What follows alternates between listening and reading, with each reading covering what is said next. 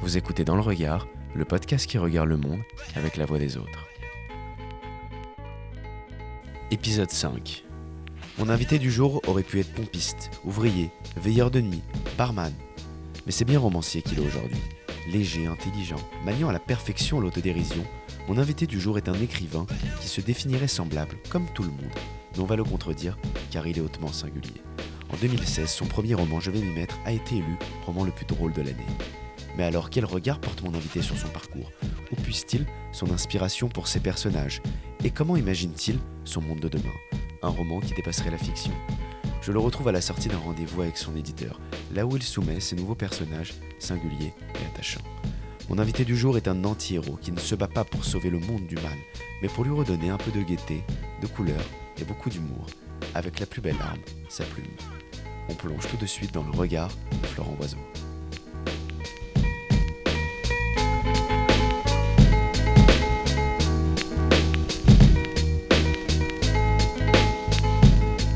Bonjour Florent Oiseau, merci de me recevoir. Plongiste, veilleur de nuit, barman et aujourd'hui écrivain.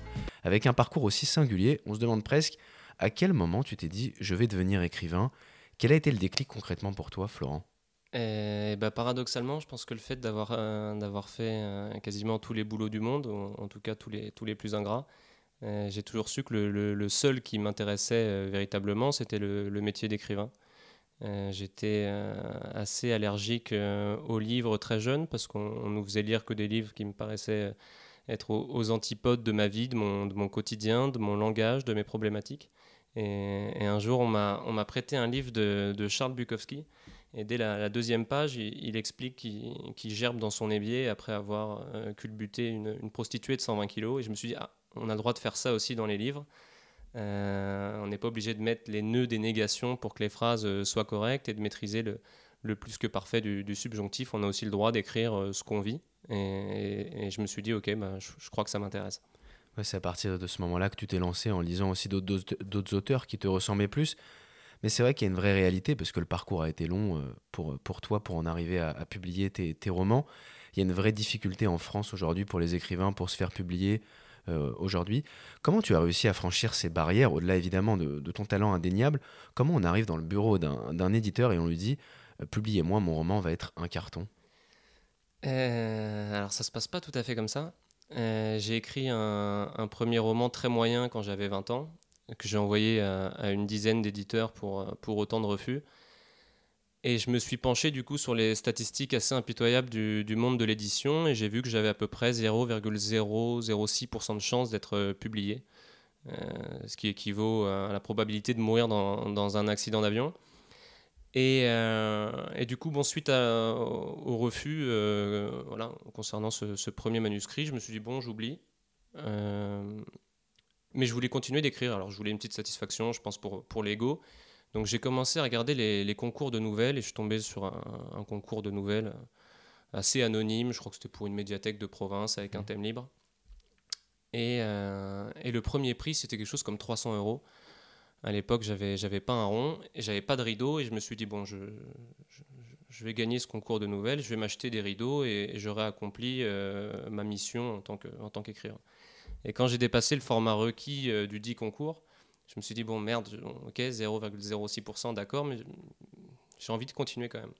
Et donc j'ai continué à écrire ce, roman jusqu'à avoir à peu près une moitié. Je veux une moitié de livre. Et un soir, par hasard, je tombe sur le site des, éditions à Larry. Et en fait, eux acceptaient, et acceptent toujours d'ailleurs, les, envois par mail. Et je me suis dit, bon, alors là, pour le coup, c'est trois clics, parce que pour le premier, j'avais quand même fait relier les, manuscrits. J'avais demandé à un pote qui avait le permis, comme j'étais en Seine-Saint-Denis, euh, de m'amener dans le quartier des éditeurs. Donc on allait chez Flammarion avec mon pauvre manuscrit. Et je me suis dit, bon là, ça me coûte rien. J'ai envoyé une moitié de manuscrit, prétextant que l'autre partie était en cours d'acheminement, mais que j'étais tout à fait disposé à leur envoyer s'ils étaient intéressés, ce qui était euh, absolument faux. Et je leur ai envoyé, et 15 jours plus tard, j'ai reçu un coup de fil de la maison d'édition euh, me demandant la suite. Donc j'ai demandé un, petit délai, enfin j'ai dit la vérité, sauf que c'était au mois de juin, que mon éditeur avait ensuite un, salon du livre au Brésil, donc en plus tout était très exotique pour moi, et donc il fallait que je rende avant, fin juin ou début juillet euh, le manuscrit terminé, parce qu'ensuite il y a les vacances, la rentrée littéraire, je n'étais pas non plus euh, l'absolue priorité de la, maison d'édition avec, ma moitié de manuscrit. Donc, première fois de ma vie, je pense que je me suis mis vraiment à, travailler de façon mmh. intensive. Et, j'ai réussi à rendre un truc complet et, j'ai eu la chance que ce soit accepté et ensuite de, signer un contrat d'édition. Mais donc euh, c'est beaucoup de chance, un peu de hasard et, et le, seul mérite que je m'octroie, c'est d'avoir écrit un, un, ouvrage assez singulier et, c'est vrai qu'apparemment, parce que je l'ai su plus tard, ils reçoivent un petit peu tout le temps les mêmes histoires chaque jour, les, éditeurs. Ils reçoivent entre 20 et 30 et c'est souvent les mêmes histoires. Du coup, on va, on va revenir sur, euh, sur tes romans, Florent Oiseau, notamment le premier qui avait d'ailleurs été élu roman le plus drôle de l'année. C'est pas rien tout de même, moi personnellement, je n'ai pas ce talent. Ton premier roman, je vais m'y mettre, publié aux éditions Alary, racontait l'histoire d'un quarantenaire emprunt à une procrastination permanente. Comment t'es venu l'idée saugrenue mais délicieusement drôle, je trouve personnellement, et pertinente, de ce personnage et surtout de, ce thème? Alors déjà, j'ai euh, ce, titre du, livre le, plus drôle de l'année en toute transparence, c'est un peu une opération marketing. Alors le, premier article que j'ai eu et qui était un article très important et qui a été ensuite pas mal relayé, c'était euh, grâce au, journaliste de l'AFP Alain Jean Robert, qui donc avait euh, mis sous le feu des, projecteurs de la rentrée littéraire 2016 deux premiers romans. Et, il avait qualifié euh, le mien en, expliquant que c'était euh, probablement, donc on était déjà dans un truc un peu plus mesuré, le livre le plus drôle et le plus désinvolte de la rentrée littéraire. Et ensuite, pour des besoins marketing, quand le livre est, sorti en poche, mais je ne veux pas me, me faire renier par mon éditeur poche, mais c'est devenu le livre le plus drôle de l'année ce qui m'a parfois desservi parce que certaines personnes s'attendaient à rire, uniquement à rire. Hmm. Et moi, c'était pas mon idée euh, première parce que le destin de ce personnage est quand même assez, euh, assez dramatique. C'est l'histoire d'une errance et, d'un type qui sombre. Et moi, par pudeur, j'ai voulu ajouter voilà, cette euh, dose humoristique importante, mais qui fait pas tout le récit. Donc en fait, le livre le plus drôle de l'année, j'ai parfois des gens qui m'ont dit il m'a pas tellement fait rire votre personnage. Et donc j'essaye de, de, présenter mes excuses platement. Euh, et lui, comment il est né? Il est né de, de, la même manière que les autres. En réalité, moi, c'est. En fait, ce que je trouve intéressant, c'est de pouvoir. Euh, je trouve qu'on le voit assez peu, que ce soit euh, mhm. à, la télévision, au cinéma, et encore, ça commence à se, à se démocratiser, mais on voit assez peu de, de, perdants, de personnages mhm. moyens. Et moi, c'est tout ce qui m'intéresse dans la vie, le, le moyen, le, le quotidien. Et je trouvais ça très amusant de mettre sous le feu des projecteurs, euh, furent-ils modestes, hein, euh, des personnages qui, euh, dans l'absolu, n'auraient jamais été sous, les lumières, justement. Et moi, c'est ça qui me, c'est ça qui m'amuse, c'est de donner une forme de postérité à des, à des, des types moyens et qui, qui, se promènent et qui finalement ne sont juste que de passage dans la vie et ne laisseront pas particulièrement de traces. Du coup, Florent Oiseau, ça serait quoi pour toi la journée idéale d'un procrastinateur? Si on devait donner envie aux auditeurs de, procrastiner, quels conseils leur, donnerais-tu aujourd'hui? Alors, je suis devenu un, expert français de la question parce qu'on m'a récemment euh, interrogé dans une, dans une web série euh, réalisée par mon ami Guillaume Podrovnik sur, euh, sur Arte et donc est un, documentaire qui traite de, la procrastination. Mais il a fait venir des gens euh, très intelligents. Donc on a, des économistes, on a, un philosophe, et puis moi j'étais un peu là par hasard. Et en réalité, moi, je n'intellectualise pas tellement euh, la question, je ne la vois pas avec, le prisme de l'idéologie, c'est simplement que le matin, moi, j'aime dormir, euh, ce qui me casse les couilles, je ne le fais pas, et je ne fais que ce que j'ai envie en réalité. Et c'est pour ça que j'ai choisi le métier d'écrivain, parce que c'est celui qui, selon moi, euh, apporte la, plus grande liberté.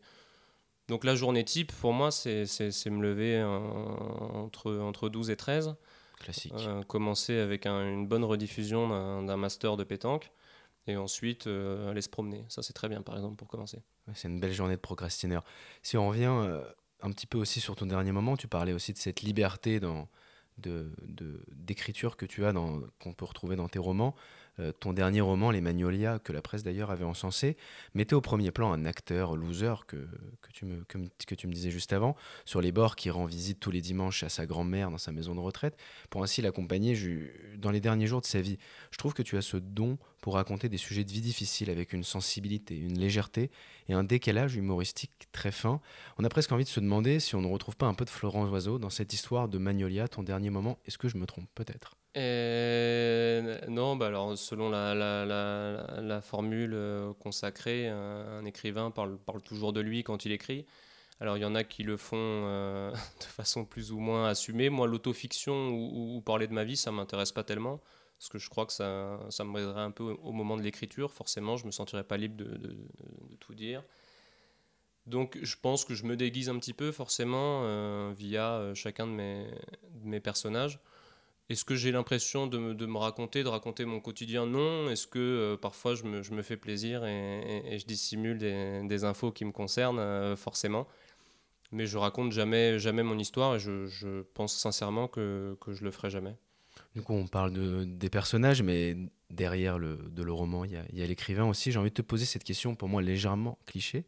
Tu te définirais comment comme style d'auteur, solitaire, ou plutôt euh, tu écris la nuit et très tard, clope au bec, verre de scotch à la main, ou en fait tout ça, tout, ce qu'on s'est raconté, c'est juste un fantasme tout droit sorti de, notre imaginaire ou notre téléviseur euh, non, mais moi, il m'a, nourri euh, ce fantasme. Moi, ce qui m'intéressait dans, dans l'écriture, c'est de pouvoir justement écrire la nuit quand tout le monde dort avec une clope et un, verre de scotch. J'ai essayé une seule fois d'écrire en ayant un petit peu bu. J'ai rien compris le lendemain quand je me suis relu. C'était, dramatiquement mauvais. il y a eu peut-être des métaphores qui étaient brillantes, mais le lendemain sobre, en tout cas, elle marchait plus du tout. Et, euh, et donc, en fait, j'écris quand, euh, quand je le sens plus ou moins. Je m'impose aucun rythme. Il peut se mm. passer des semaines sans que j'allume l'ordinateur.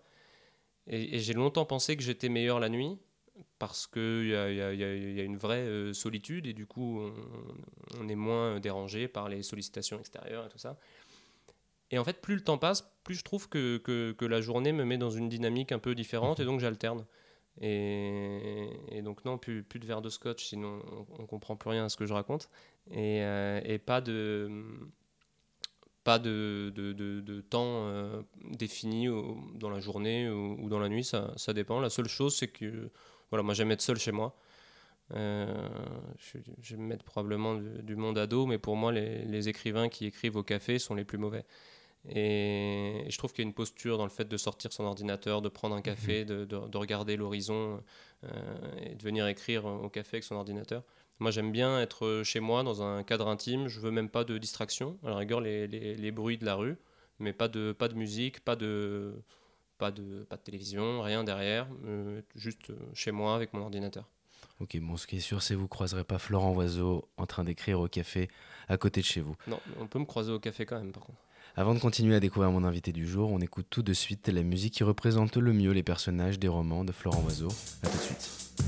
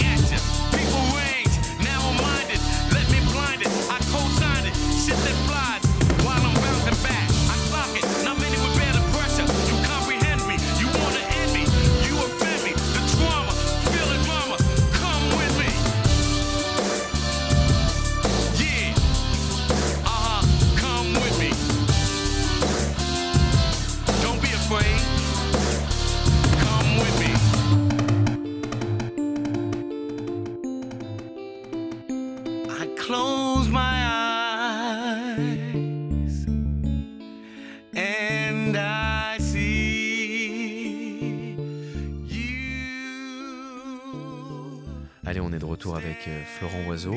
J'ai envie de te poser cette question. On parle très souvent du syndrome de la page blanche pour un écrivain. Euh, ça arrive qu'aux autres, pas à toi, j'imagine, ce syndrome. Euh, non, ça m'arrive aussi. Après, je crois que je, je le gère pas trop mal. Euh, encore une fois, mais on, revient, au sujet précédent. Moi, généralement, quand je bloque sur un truc, je le mets sur le côté. J'essaye pas de m'entêter, en fait. Quand je vois que, que, que j'y arrive pas, je, passe à autre chose.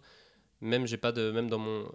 je déteste cette expression, même dans mon processus euh, d'écriture, je me je m'impose rien euh, ni ni rythme ni quantité ni nombre de mots ni nombre de pages je fais des pauses toutes les 20 minutes. Et donc, en fait, j'ai jamais trop ce truc-là parce que euh, si jamais j'ai rien à rajouter, bah, je, relis euh, ce que j'ai écrit précédemment, je relis énormément, énormément, énormément. Et donc, en fait, moi, j'ai des moments où je suis pas inspiré, mais je, je, où je fais autre chose dans le roman, c'est-à-dire que je me, je me, relis et je passe, euh, je passe une demi-heure sur une demi-page, ou je fais autre chose de tout court, je ferme l'ordinateur et, et, terminé. Et moi, je crois avoir trouvé mon rythme. Et le manque d'inspiration, c'est forcément une, problématique. Hmm. Et il y a même des moments où je me dis que j'ai déjà tout dit, moi, en fait. Je n'ai pas, pas tellement de messages, j'ai pas tellement de combats, j'ai même pas tellement de convictions. J'ai déjà écrit euh, trois romans et je pense que j'en écrirai pas dix. Euh, je, laisserai, euh, je laisserai la place aux autres. C'est déjà bien, moi, tout ce que j'ai dit, je crois. Du coup, cette inspiration, ce manque d'inspiration qui arrive à, tous les auteurs, tu vas la chercher où en fait? Dans d'autres livres, dans d'autres, dans le quotidien, dans, à la télévision, dans, au cinéma? Euh, Alors moi, je lis, assez peu. Euh, je sais que c'est c'est un peu un gros mot euh, souvent quand je suis en salon et qu'on me demande mes, influences, je, bégaye un peu. Mais en réalité, si je lis assez peu, c'est que déjà je suis euh, très exigeant au niveau des lectures. C'est dur qu'un livre me plaise. Euh, les miens me plaisent pas forcément d'ailleurs, hein, c'est pas, pas de la condescendance. Mais en fait, quand ces livres me plaisent, j'ai toujours peur de jalouser une phrase euh, que j'aurais aimé trouver, que j'aurais aimé écrire. Et, fatalement, le fait de la lire dans un autre livre, ça la condamne. Et j'y ai plus droit.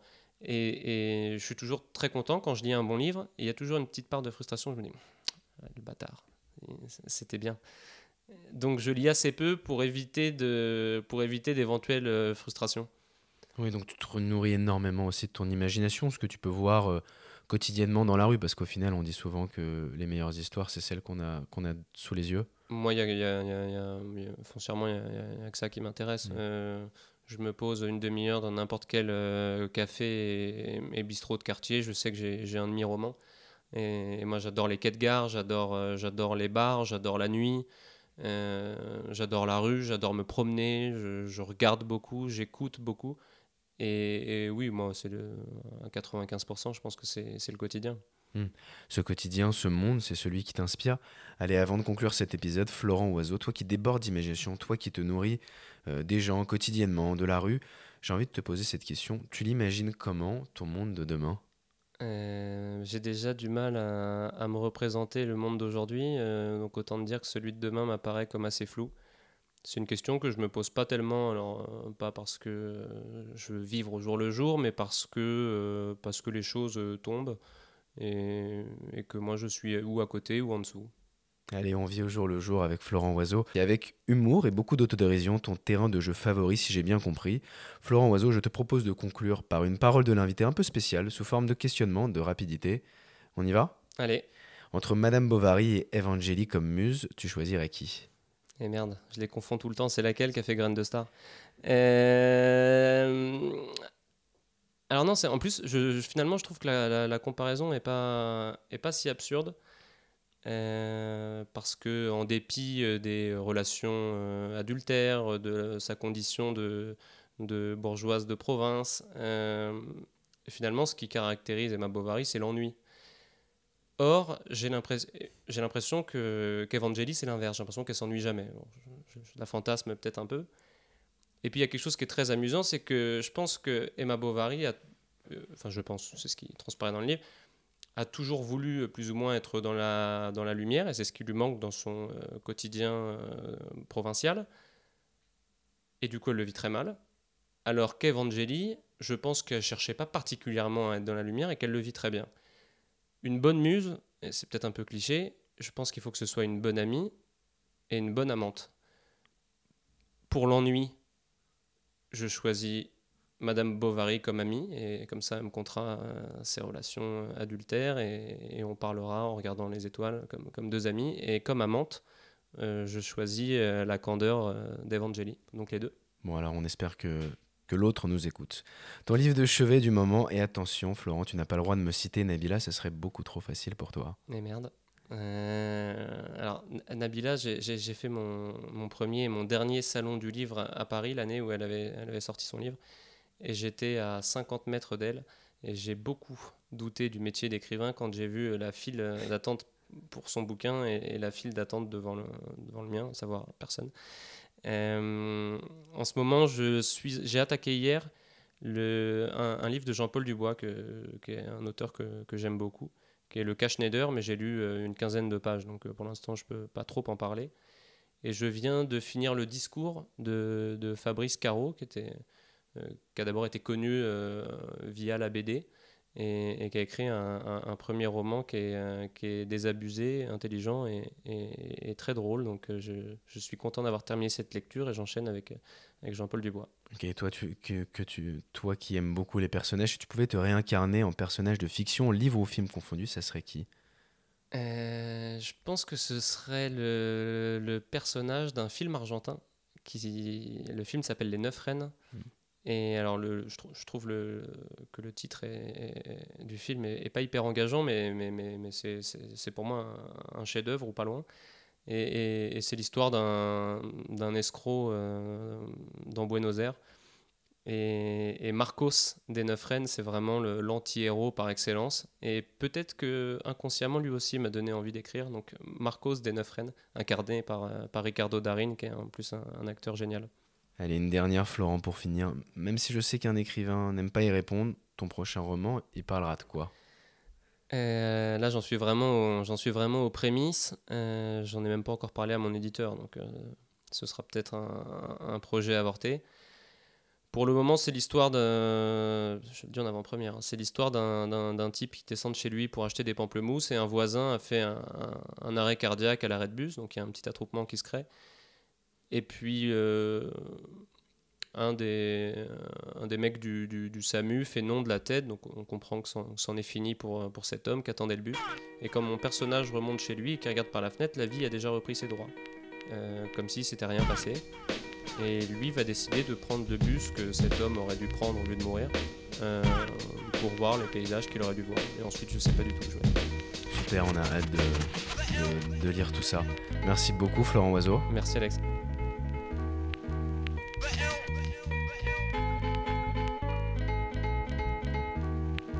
Pouvez écouter dans le regard sur toutes les plateformes de streaming, Apple, Spotify, Deezer. Et n'oubliez pas, le regard a pour définition l'action et la manière d'examiner quelque chose. Ainsi, pour avoir une image de soi-même, il faut passer par l'autre.